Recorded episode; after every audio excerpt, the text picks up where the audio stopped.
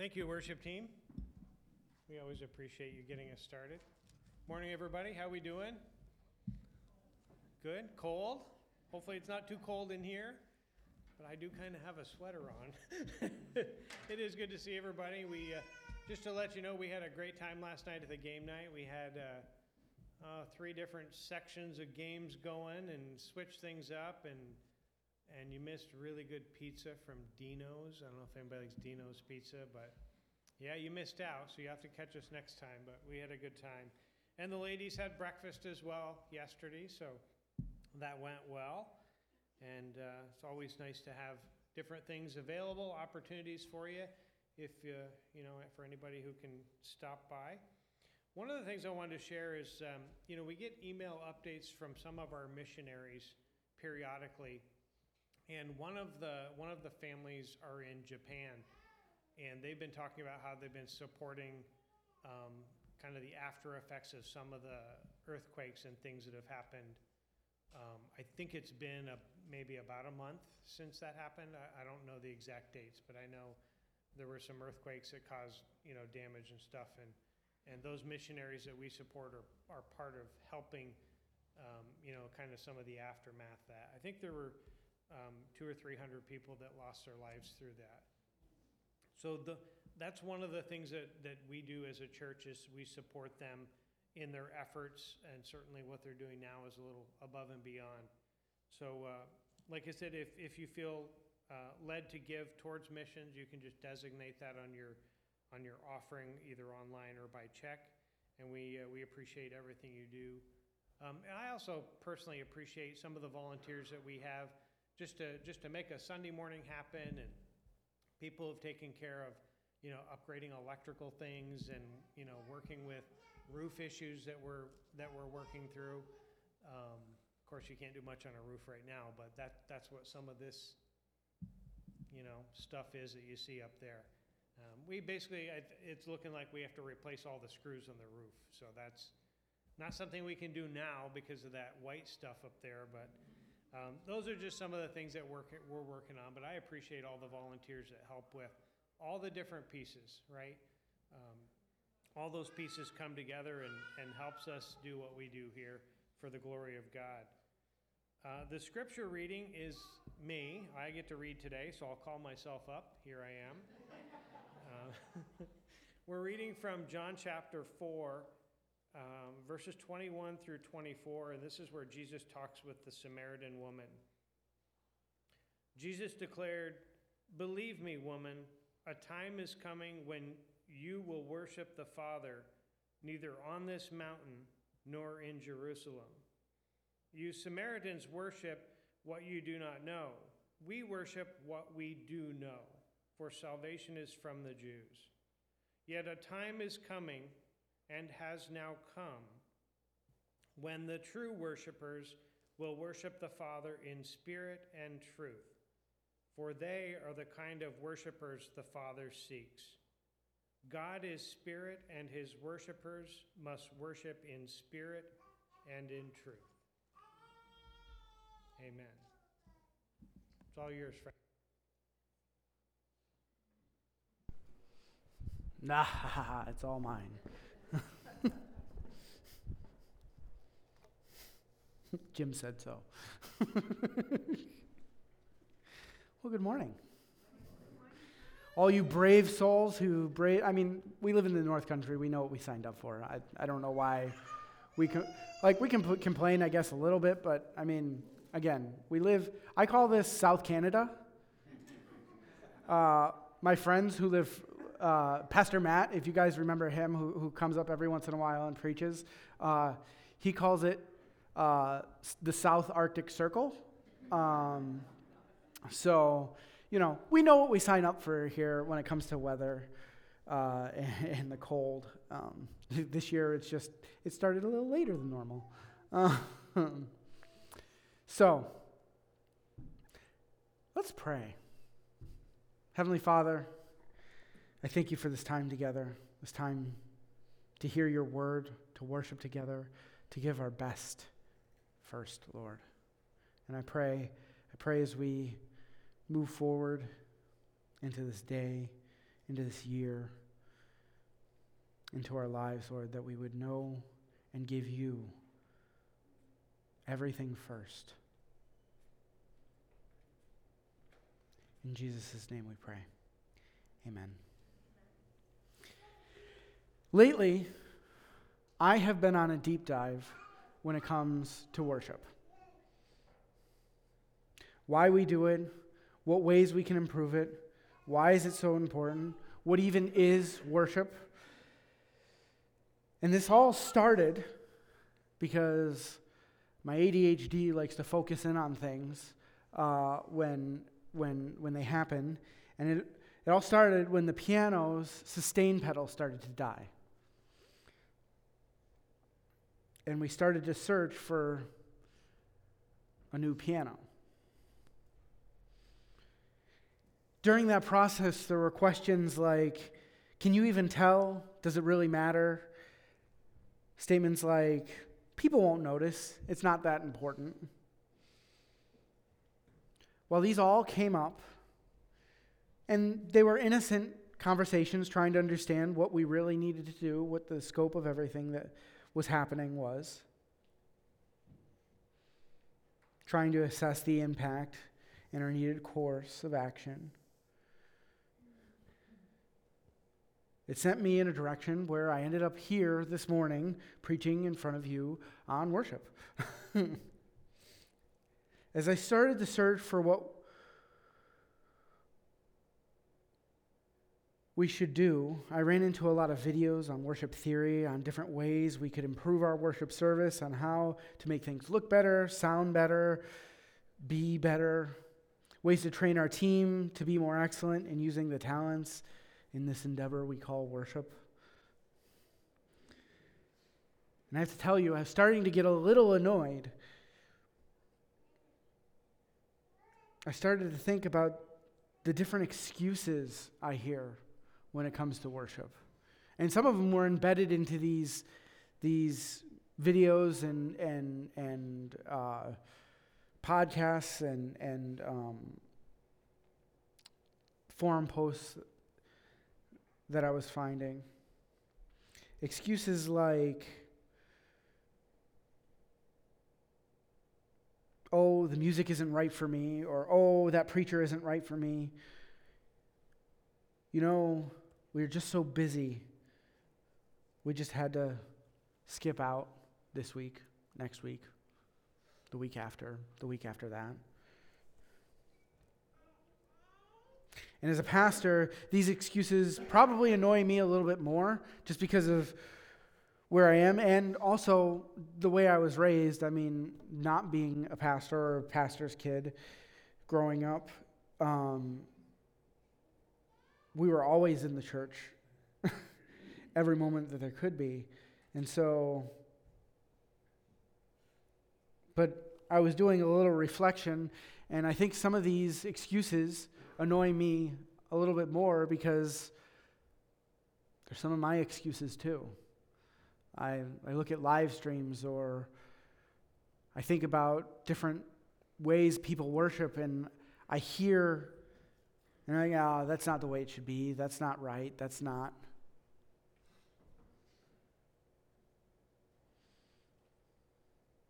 And all this thought and research and annoyance brought me back to where it should, in all honesty the Bible. But to a weird place in the Bible, at least I thought at first. It brought me to Genesis 4. Now, Adam had relations with his wife Eve, and she became pregnant. When she gave birth to Cain, she said, With the Lord's help, I have produced a man. Later, she gave birth to his brother and named him Abel. When they grew up, Abel became a shepherd, while Cain cultivated the ground.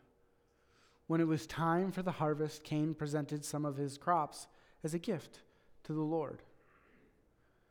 Abel also brought a gift the best portions of the firstborn lambs from his flock. The Lord accepted Abel's and his gift, but he did not accept Cain and his gift. This made Cain feel very angry, and he looked dejected. Why are you so angry? The Lord asked. Why do you look so dejected? You will be accepted if you do what is right. But if you refuse to do what is right, then watch out. Sin is crouching at the door, eager to control you. But you must subdue it to be its master.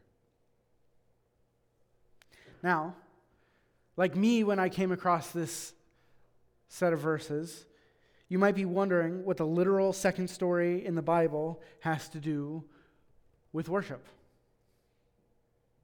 Maybe to some of you, it's pretty obvious. They're giving offerings, a form of worship. And there are two outcomes that happen in this story one that is accepted by God, and one that isn't. It's interesting. If we look here and pay attention to the text, we see Cain and Abel start worshiping God. There seems to be no command to do so at this point. They seemingly start this activity on their own, spontaneously, becoming the first two people in the biblical narrative to worship God. And they both do it in a similar way. They take a portion of what they have a gift, as it's put, and present it to God. In these verses, we are witnessing the first recorded worship service. No lights, no music, not even a hard hitting or thought provoking sermon, or even a prayer. Just two men offering what they have to God. Nothing more, and nothing less. So, going back to my manic spiral into all things worship, all the videos I watched, all the podcasts I skimmed, all the articles, so on and so forth, all the advice I received, not a single word was this simple. Not a single moment did someone say, hey, these things are great, but make sure that you just give what you have to God. That's worship.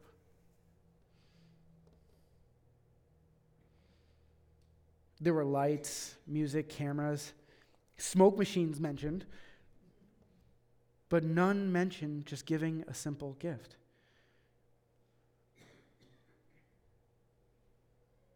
And as I was writing this, I started to become aware of some of the parallels between the wise men in the Christmas story and these moments.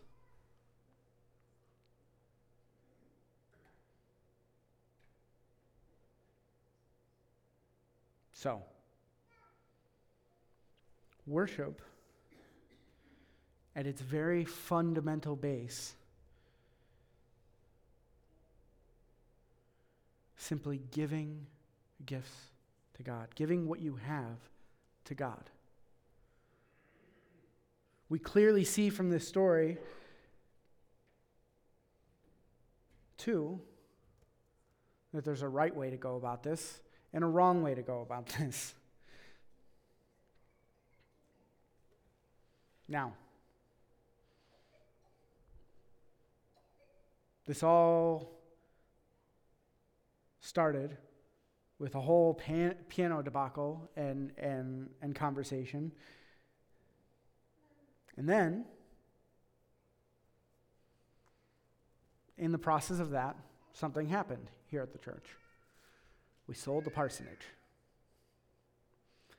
And the conversation shifted a little bit. They just happened to align. They,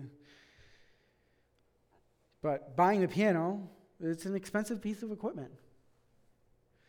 A tool for worship, starting to give way to its age and use. And the money to replacement, pro, replace it suddenly in our hands. Well, like I said earlier, we decided to get a new piano.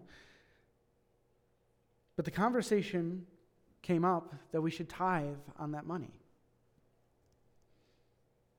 About taking 10% of that money and putting it towards another ministry outside of these four walls, investing it into the minister or uh, yeah, the yeah, the people in Japan. missionary. Yeah, I had ministry and missionary stuck in my head together, and it just wasn't coming out. Um, um, yeah, giving it to you know causes like that. And we went round and round. And during this conversation, obviously it was with the board. Our good friend Dave brought up the fact that this portion should be set aside and decided on first.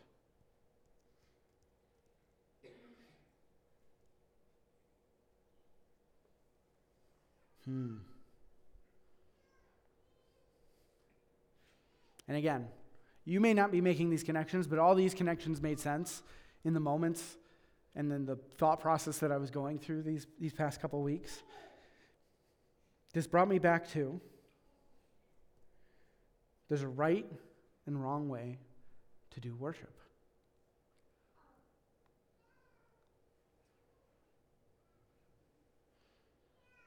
We as a board are taking a look at that money and setting aside some of it first. Abel, the one whose worship was accepted, took his best and his first and offered it to God. Again, not mandated by God, but by choice. This concept, I think, is the second foundational piece to worship. And the thing is, it's found all over the Bible. It isn't even a question. when we talked about it in the board meeting, it wasn't even a question because of how prevalent this idea is in the Bible. We see in Leviticus 23:10, "When you come into the land which I give you and reap its harvest, then you shall bring a sheaf of the first fruits of your harvest to the priest." And then we have Proverbs 3:9, "Honor the Lord with all with your wealth, with your first fruits of your crops." Ezekiel 44:30. The first of all fruits of every kind and every contribution of every kind from all your contributions shall be for the priests. You shall also give the priest the first of your dough to cause a blessing to rest on your house. Hmm. Again, these are just three examples from random places in the Bible. It's repeated over and over and over again verse after verse shows that if you're going to worship God, it better be with your first and your best.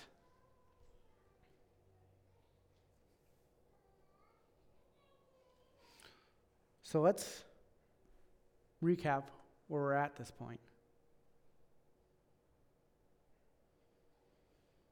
Worship, first, worship is literally giving what you have to God.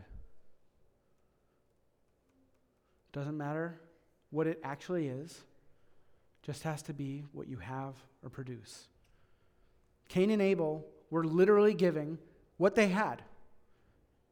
For Abel, he was a shepherd. So what did he give? Sheep.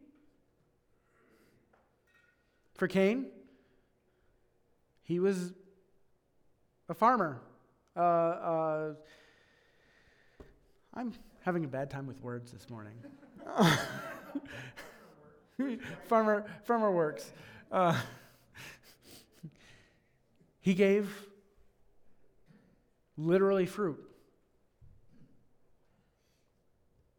What do you have?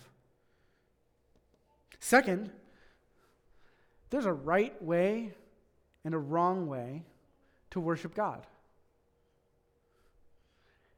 And an integral part, it doesn't matter necessarily what you're doing. What it matters is how you are doing it.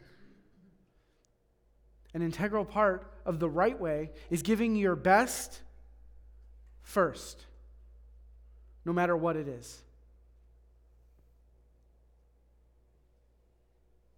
Does everyone have that so far? We good? We got our foundation laid? Now, let's go back to Genesis 4. God asked Cain why he looked so sad and dejected. Literally, when I pulled apart the, the, the language here, his face has fallen, or his face is lying. Man, how many of us come into worship with a lying face?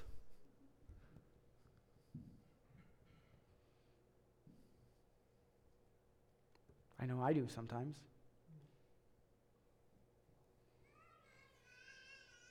Cain is upset, and a little bit rightly so, that God hasn't accepted his offerings.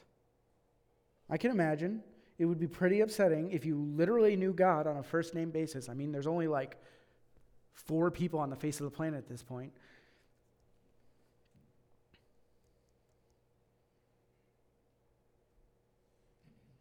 And he didn't accept what you gave to him. Has anyone ever given a gift that you were really excited about giving to that person? And when you gave it to them, they're like, oh, this is great, thank you.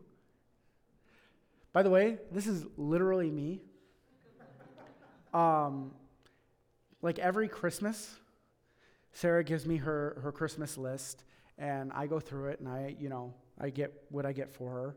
And um, it's almost a joke that every Christmas she asks for something, and I get like the wish.com version of what she asked for. um, and so, I mean, we have we have a uh, like a like a, a, a huh? Yeah, meat tenderizer that we don't use.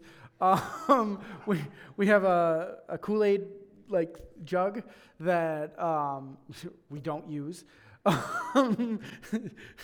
like just every year it seemed this year I stuck really close to, to it, and I don't think I did it. Did I do it this year? Huh? Oh, I almost did it. She saw the list. She saw what I was going to. She's like, nope, not that, not that. This, this version. But every Christmas it was the same. It was like, oh, thank you for trying. Um, this was A for effort. Um, she was nicer about it than that, because um, she's nicer than that.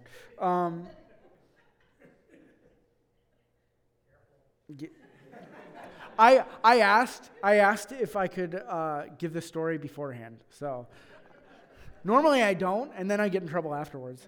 Um,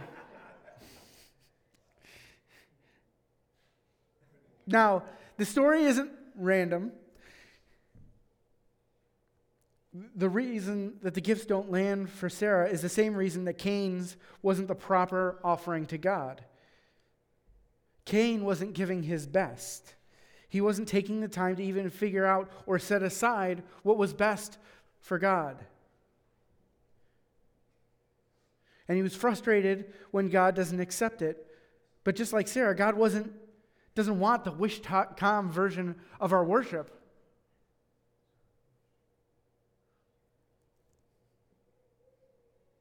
He doesn't want you to show up when it suits you. He doesn't want you to just give what you have left in your pocket. He doesn't want you to find the cheapest version of what you're looking for. He wants you to give your best, He wants you to give your first.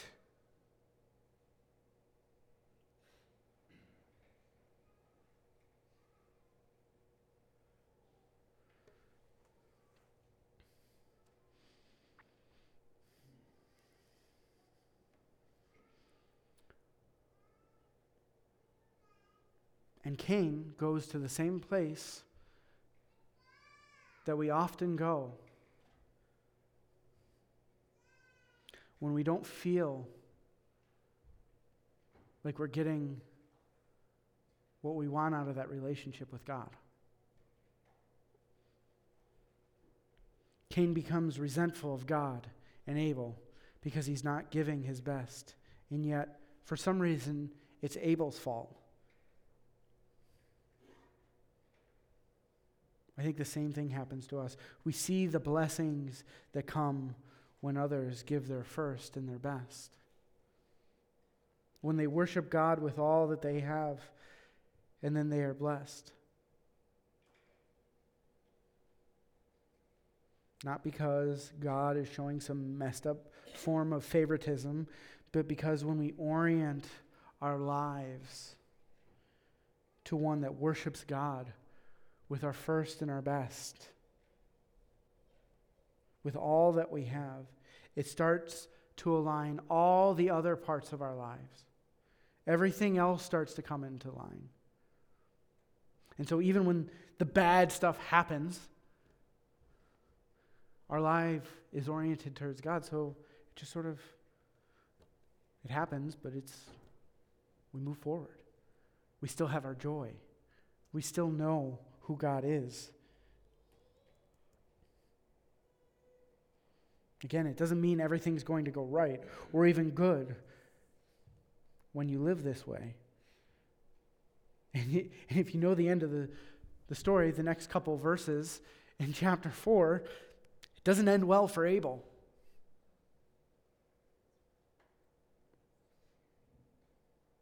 Except it does. Because we know where Abel ends up.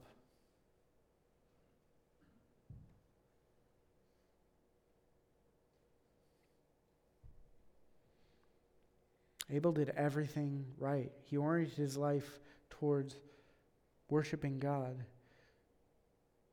so that it was the first and the best. He was giving his first and the best. And it didn't turn out the way he sh- I'm sure he expected.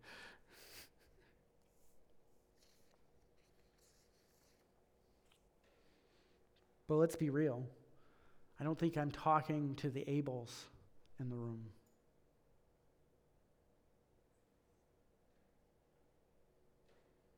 I think I'm here to talk to the Cains. Not that any of you, I think, are murderers. Let's be clear on that. Maybe you, Annis. I don't know. I'm just kidding.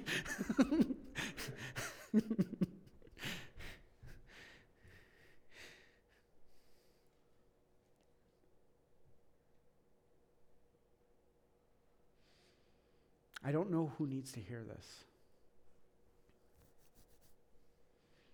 Like I said at the beginning of this, I've gone down a deep hole into worship the last couple weeks. And this is part of the result of it. When we see others thriving, when we see others getting what they want from life, we can become jealous. We start to see the preaching as inadequate. We start to think the music is not for me. We start to pull away with a fake face, a lying face. Oh, everything's fine. It's great. No.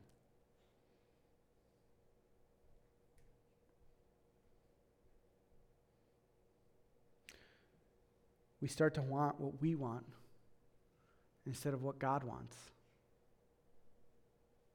Instead of giving Him our best and our first. We give just whatever we happen to have lying around, whatever is left over. We start to give less because we start to think it's about us. It's not.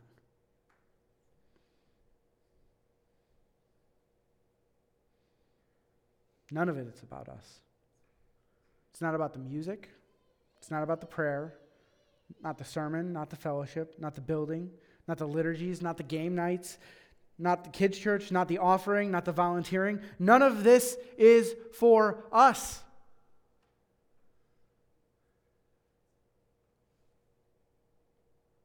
It's for God, the glory of God, and the betterment of His kingdom, the building of His kingdom. Yes, we grow through it.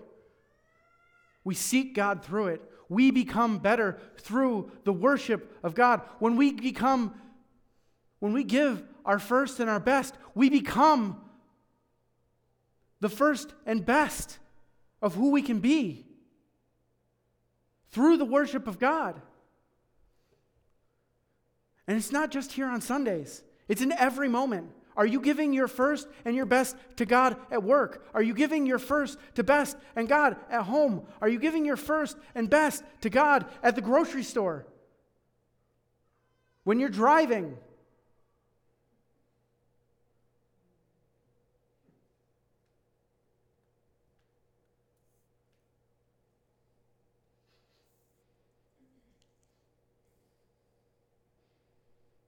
It's about orienting your life towards His worship. Because again, it's not about you, it's about Him, it's about God.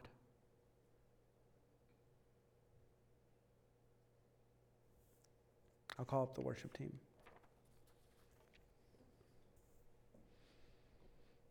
I have to be honest with you. One of my pet peeves is when I start seeing people put things in front of what God has for them. Again, this is maybe something that comes from being a pastor. It may come from the way I was raised, where the thing that was put in front of you every morning or every day basically was church. Probably about half of my life up until I was an adult was spent in a church.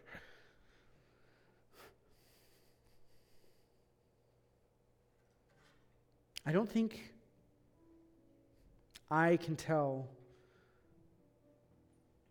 you what the right way is for you to worship God.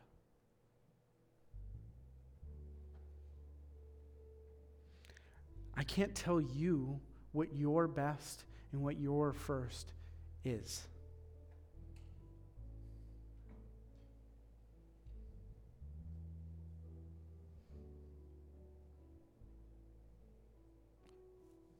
Just like with Cain and Abel, it's going to be different for each and every one of us. For Abel, it was the best portions of the first lambs. For Cain, it would have been the literal first fruits of his best crop.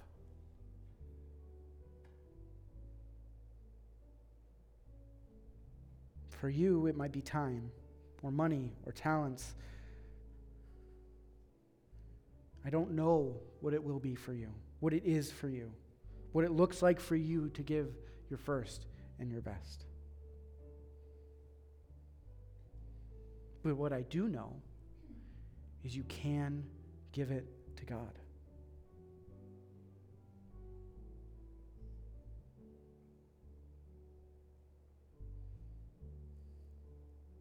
You see, when we aren't giving our first and our best, it becomes obvious just like it did with Cain.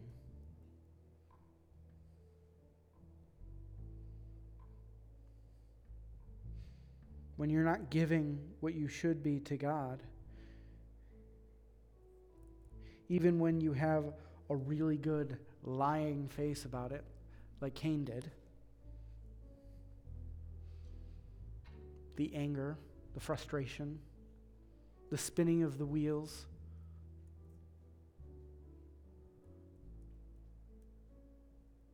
It's obvious.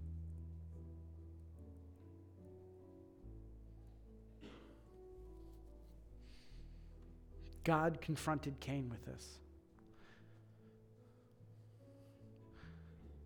I don't think it's my place necessarily to call you out in that. But I think each and every one of us needs to have a really good conversation with God. Are we giving our first and are we giving our best to God?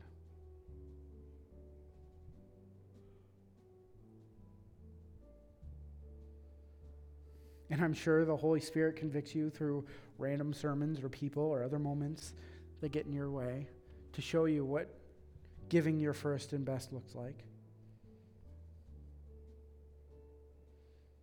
Maybe you're feeling a little bit of that right now and want to take the next steps. Maybe it'll be next week. Maybe it'll be the week after. I don't know. I can tell you, again, I'm not here con- to condemn you. I'm here to walk next to you through this journey. To help you find what your first and best looks like. Maybe I'm not the right person for it. Maybe it's Pastor Judy. Maybe it's Tyler. Maybe it's Paul. I don't know. Talk to one of us. Judy and I are, are here most weeks. Paul and Tyler are here once a month.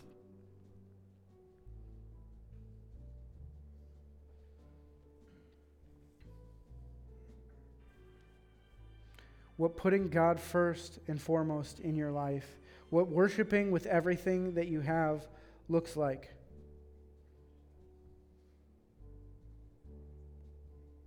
Again, it's not about you. It's not about what you have or how you're blessed or how you feel in the moment, but how God sees your worship. Is your worship acceptable? Or is it unacceptable? And I guarantee you, if you're giving your first and your best, it will always be acceptable.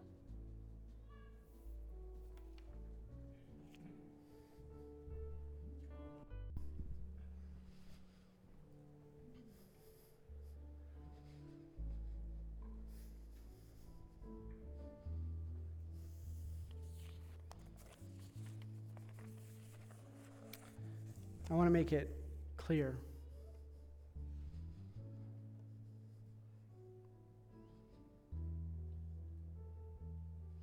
I think we all have some shortcomings.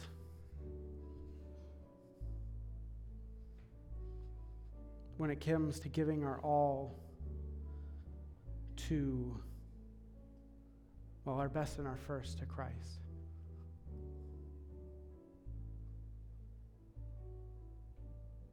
I don't think we're, or any of us in this room, are Cain. I don't think anyone in this room is a murderer. Especially not you, Innes.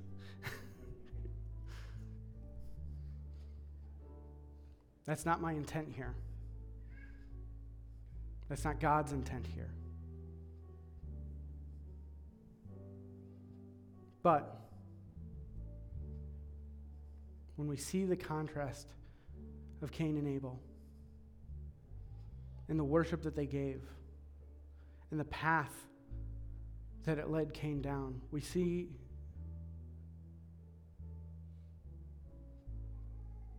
sort of the best and the worst way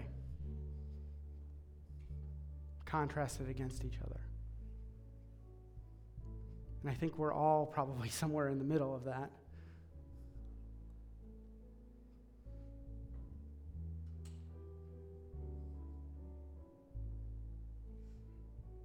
So,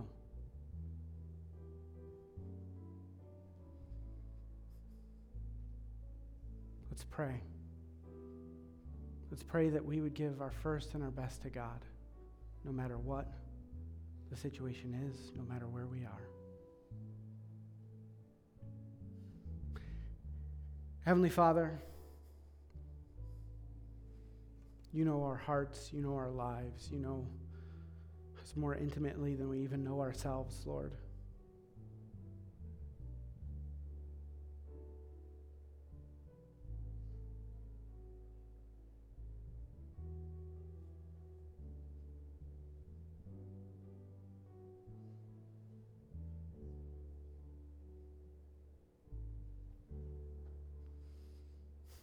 You know when we're giving our best and our first.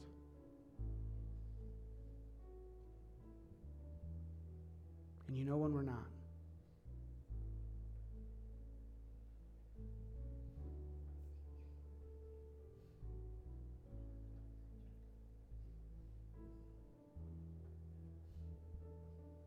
So I pray.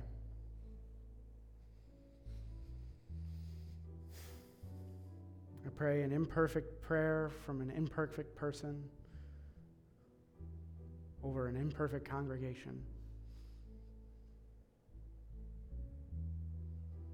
That we would seek you in everything that we do.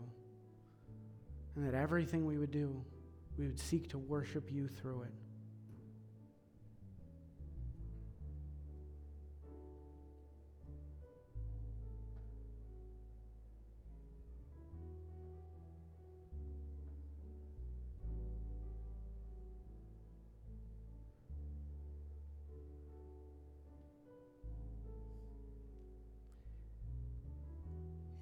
Jesus' name we pray.